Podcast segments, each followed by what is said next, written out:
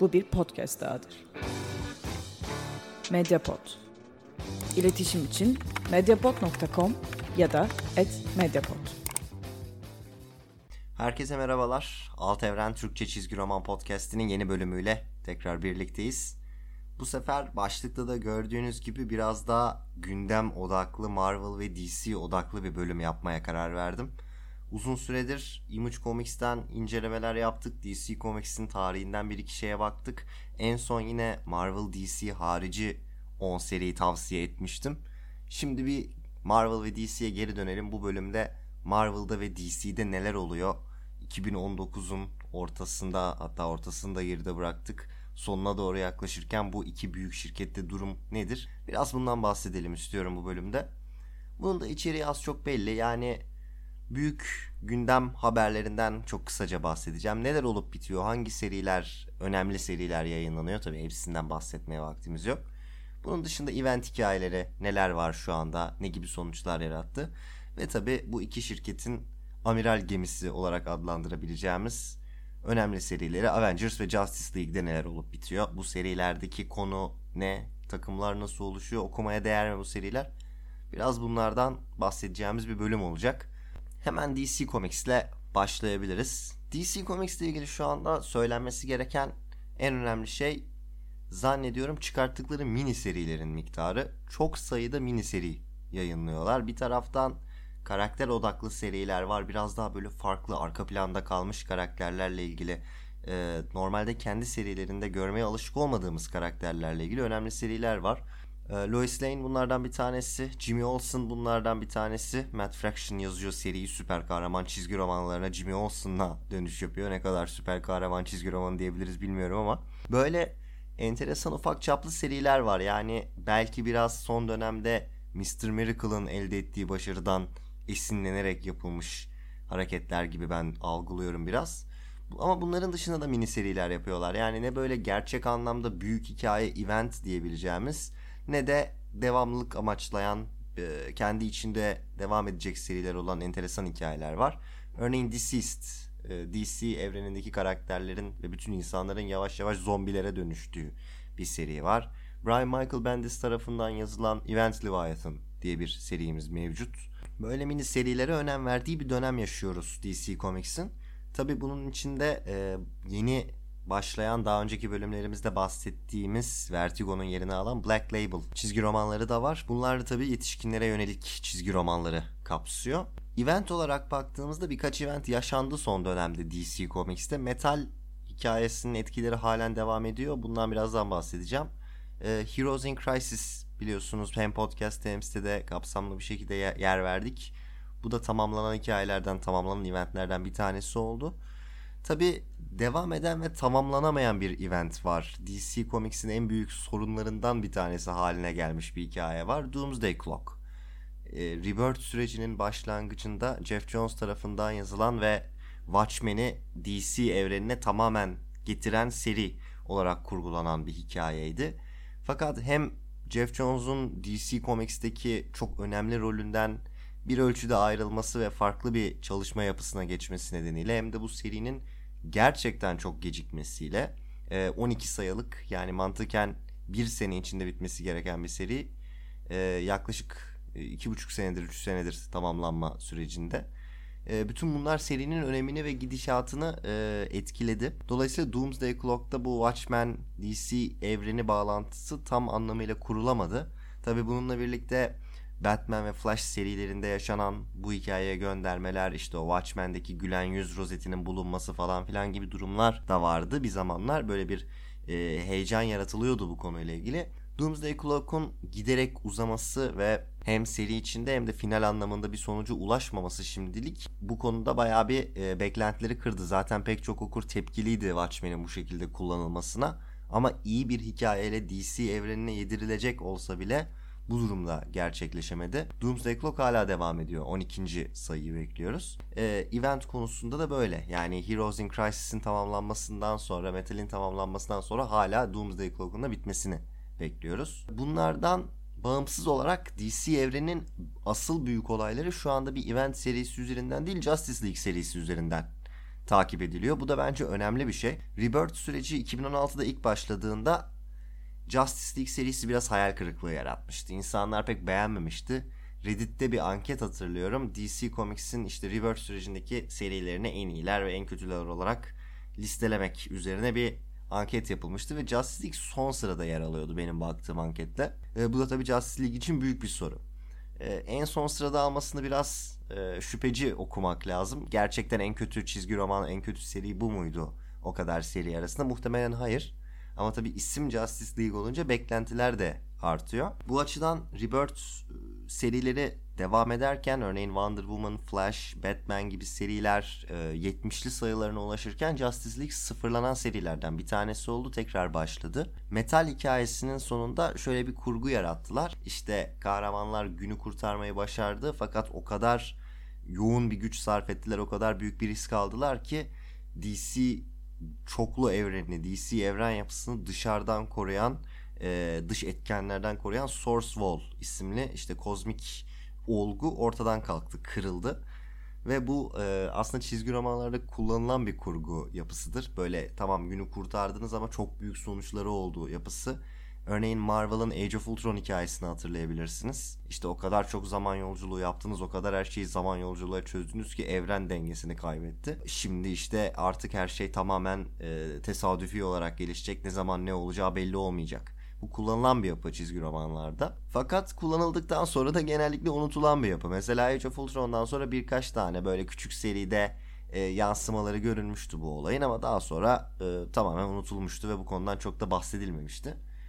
Metal sonrasında yaşanan süreçte böyle olmadı. Metal'i yazan yazar e, Scott Snyder şu anda Justice League'i de yazıyor. Ve bu serideki sonuçlar Justice League serisini doğrudan etkiliyor. E, şu anda DC Comics'te devam eden hikayesi çok kısaca özetleyeyim fazla da spoiler vermeden. E, biliyorsunuz çok güçlü, çok önemli kozmik varlıklar var. Monitör, anti-monitör vesaire gibi. Bunlara Metal serisine World Forger isimli üçüncü bir varlık eklenmişti. Şimdi Justice League serisinde bunların bir e, annesi, e, tabii kozmik anlamda anlamaya çalışın, bir annesi olduğu ortaya çıktı ve bu e, Perpetua isimli varlığın evreni yaratan, e, DC evreni yaratan kişi oldu. Fakat daha sonra işte sapıtıp biraz bu üç oğlu tarafından Source Wall'a hapsedildiği ortaya çıktı ve bu Source Wall'un kırılmasıyla Perpetua'nın da geri dönüş süreci başladı. Justice League serisinin şu anda ana konusu bunun üzerine gidiyor.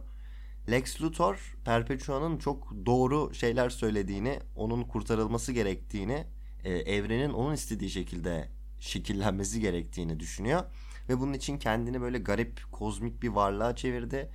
DC evreninin pek çok büyük kötü karakterini kendi etrafında topladı ve şu anda ana seri zaten Justice League hikayeleri ve arada sırada Lex Luthor etrafında toplanan ekibin kötülüklerini anlatan Legion of Doom hikayeleri olarak değişken olarak ilerliyor. Bu iyi bir şey aslında çünkü Justice League serisinden bahsettiğiniz zaman öteki tarafta Avengers serisinden bahsettiğiniz zaman ya bunlar aslında bir yerde büyük olayların olması gereken seriler. İnsanların büyük olaylar okumak için satın aldığı seriler. Dolayısıyla Scott Snyder'ın e, hikayesi bu bütün evreni etkilediği için, evren çapında bir olay olduğu için, yapılan her şeyin büyük sonuçları olduğu için bence okuması keyifli bir seri. Ee, okumuş olanlar belki şeyle karşılaştırabilir. Ee, Marvel'da 2012'den itibaren başlayan Jonathan Hickman'ın Avengers, New Avengers yazarlığı dönemine benzetebilir.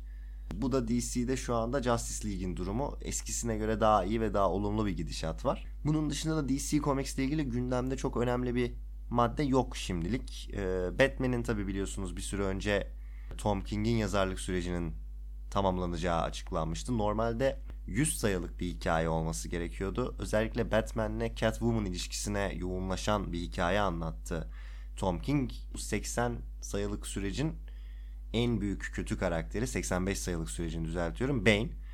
Ee, ve Bane ile mücadelesi de şu anda City of Bane hikayesiyle devam ediyor. 100 sayı olması planlanırken 85. sayıda noktalanacak ve yeni bir yaratıcı ekibe bırakacak e, Tom King Batman yazarlığını. Bu yaratıcı ekip de geçtiğimiz günlerde açıklandı. James Tynion ve Tony Daniel üstlenecek Batman'in yazarlık ve çizerliğini.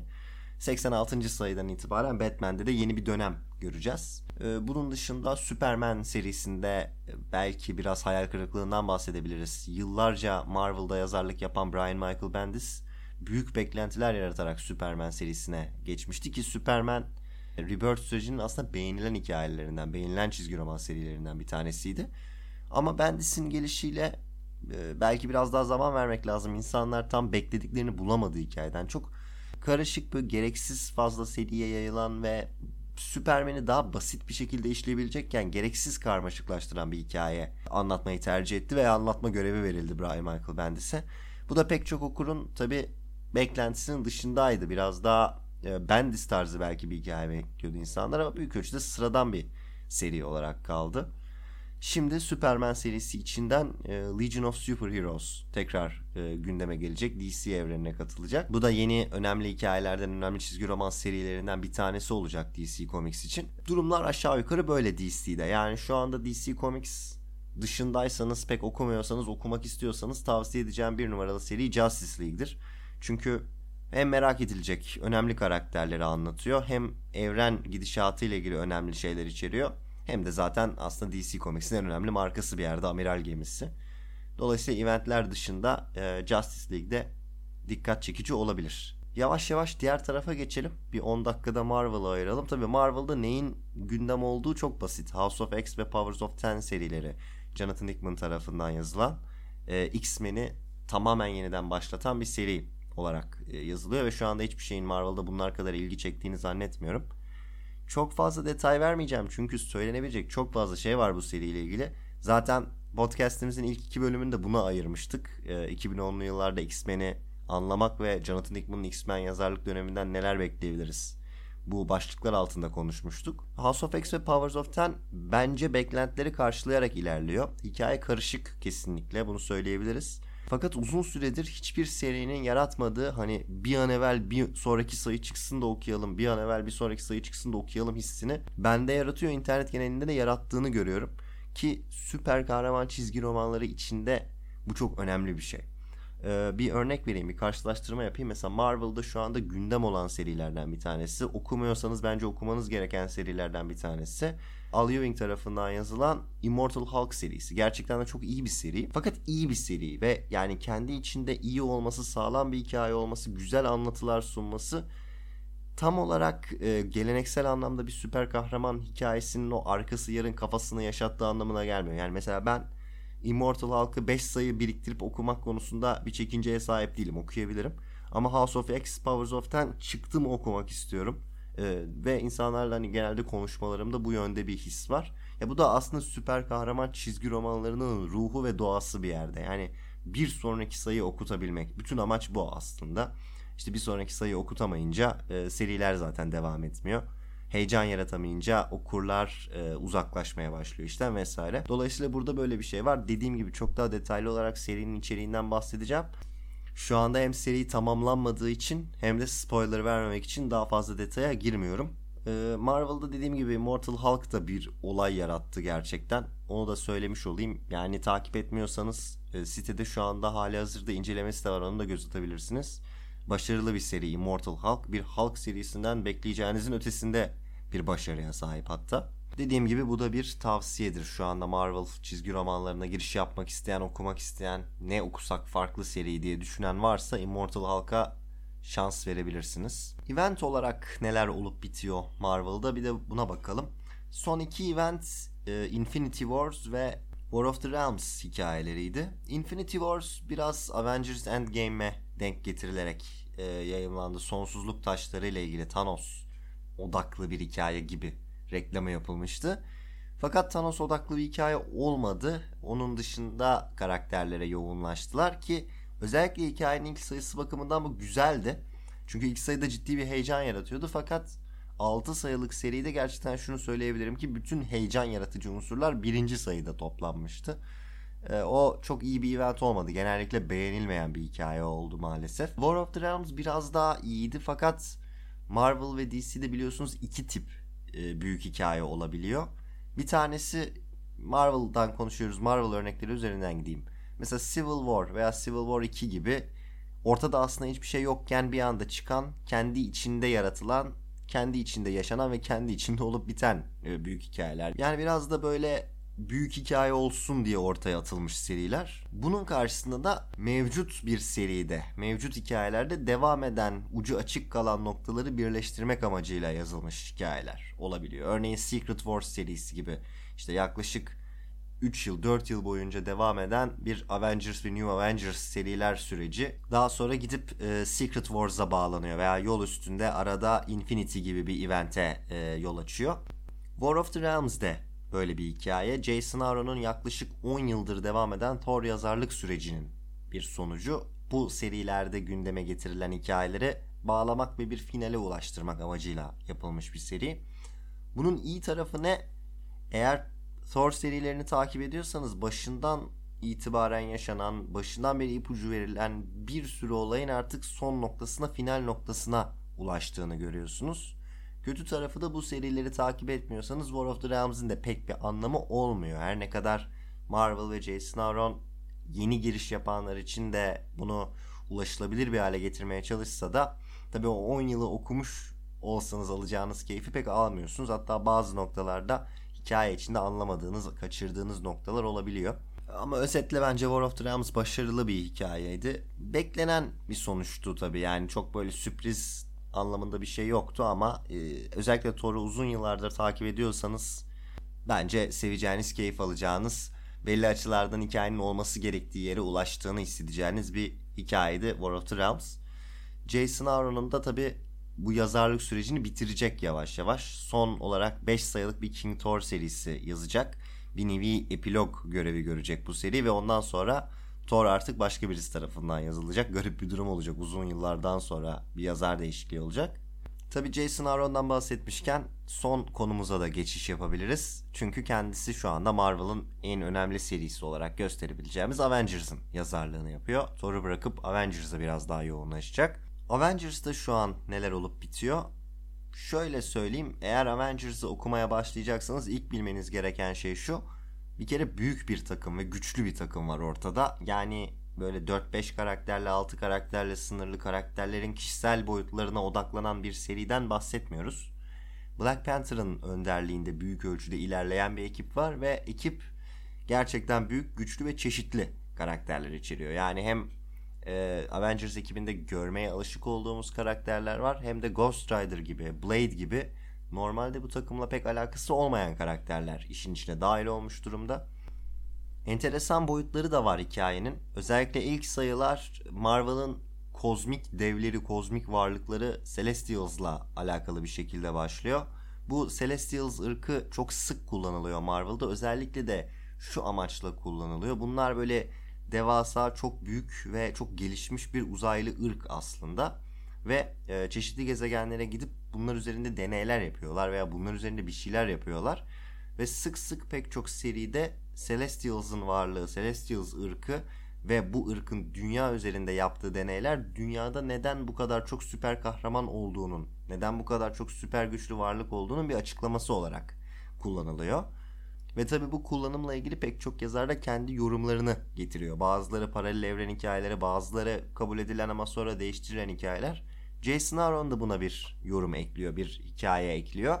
Ve daha sonra enteresan bir şekilde e, ölmüş bir Celestial'ın vücudu Avengers'ın yeni e, evi oluyor. Yani Avengers takımı oradan operasyonlara gidip geliyor. Bu da komik bir detay aslında düşününce üzerinde. Şimdi ben de söylerken fark ettim. E, ama e, böyle bir yapı var. Seriyle ilgili spoiler vermeden söyleyebileceğim şeyler çok fazla değil aslında. E, ama şunları temel noktalar olarak söyleyeyim. Birincisi daha hırslı bir Avengers takımı bu. Boyutundan ve karakterlerden de anlayacağınız gibi yani bir tehdit olsun da ona karşı başa çıkalım işte onunla savaşalım mücadele edelim kafasında bir takımdan çok hani bilinçli olarak dünyayı gözlemleyen dur bakalım nerede ne sorun var hani gidelim çözelim gibi hareket eden bir ekipten bahsediyoruz. Önemli Avengers üyelerinin de tabii hepsi takımda. Ee, Captain America, Iron Man, Thor hepsi var. Ama onların varlığına rağmen az önce de söylediğim gibi Black Panther takımın liderliğini, yöneticiliğini üstleniyor. Hikayeler biraz daha e, çeşitli. Yani mesela Justice League serisinde olanları rahat bir şekilde anlatmıştım. Çünkü farklı farklı maceralar yaşansa da hepsi aynı konuya, aynı büyük anlatıya bağlanıyor. Avengers'ta biraz daha çeşitli e, durum. Şu anda 20'li sayılarında seri. O yüzden başlamak için kesinlikle geç kalmış değilsiniz. Farklı farklı alanlardan, farklı farklı yerlerden hikayeler var. İşte Namor'la savaşılan hikayeler var. E, Ghost Rider karakteri üzerinden çeşitli hikayeler var. Vampirlerin olduğu bir hikaye var. Yani biraz daha çeşitli. Tabi arka planda yine daha büyük bir hikayenin varlığı hissediliyor. Özellikle geçmişten bazı sahneler arada Jason Aaron paylaşıyor. İşte varlığını daha önceden bilmediğimiz çok eski e, bir Avengers vari takımı gösteriyor bize. Ama bunlar somut olarak nereye varacak bunları görmek için serinin biraz daha devam etmesi gerekiyor. Marvel'da ve Avengers'ta da durum aşağı yukarı bu şekilde. Son birkaç bölümümüzde ana akımdan ve gündemden biraz uzaklaşmıştık. Ee, yani gerçi ana akımdan uzaklaşmıştık demek doğru olmaz. Çünkü DC Comics'ten bahsetmiştik aslında. Ama e, ana akım ve güncel serilerden uzaklaşmıştık. En son sanırım Heroes in Crisis'i detaylı bir şekilde ele almıştım. Ondan beri Image Comics ağırlıklı gittik. İşte DC Comics'in tarihine baktık. Bu tarz konulara yoğunlaştık. O yüzden bu bölümde böyle bir gündemden de bahsedeyim. Önemli neler olup bitiyor. Çok özet tabii ki burada her şey. Onları size bir kısaca aktarayım, paylaşayım istedim. Aynı zamanda Justice League serisinde ve Avengers serisinde neler olup bitiyor. Bunları da kısaca özetlemek istedim. Özetin de özetini yapacak olursam e, bence şu an hem Justice League hem Avengers gayet okunabilir seriler. Justice League biraz daha büyük bir hikayenin peşinde. Avengers biraz daha e, yani karakterler ve ekip büyük ama asıl yaşayacakları maceralar daha tam olarak zannediyorum başlamadı. Veya biraz daha daha hafif ilerliyor şimdilik öyle söyleyeyim. Ama ikisi de e, iyi şu anda. Özellikle Rebirth'teki Justice League'e göre yani ilk Justice League serisine göre bir gelişme olduğu ortada. Aşağı yukarı böyle söyleyeceklerim. Çok teşekkür ediyorum bu noktaya kadar dinlediyseniz. Bir sonraki bölümde görüşmek üzere. Hoşçakalın. Medyapod'un podcastlerine Spotify, Google Podcast, iTunes ve Spreaker üzerinden ulaşabilirsiniz. Medyapod'u desteklemek için patreon.com slash medyapod.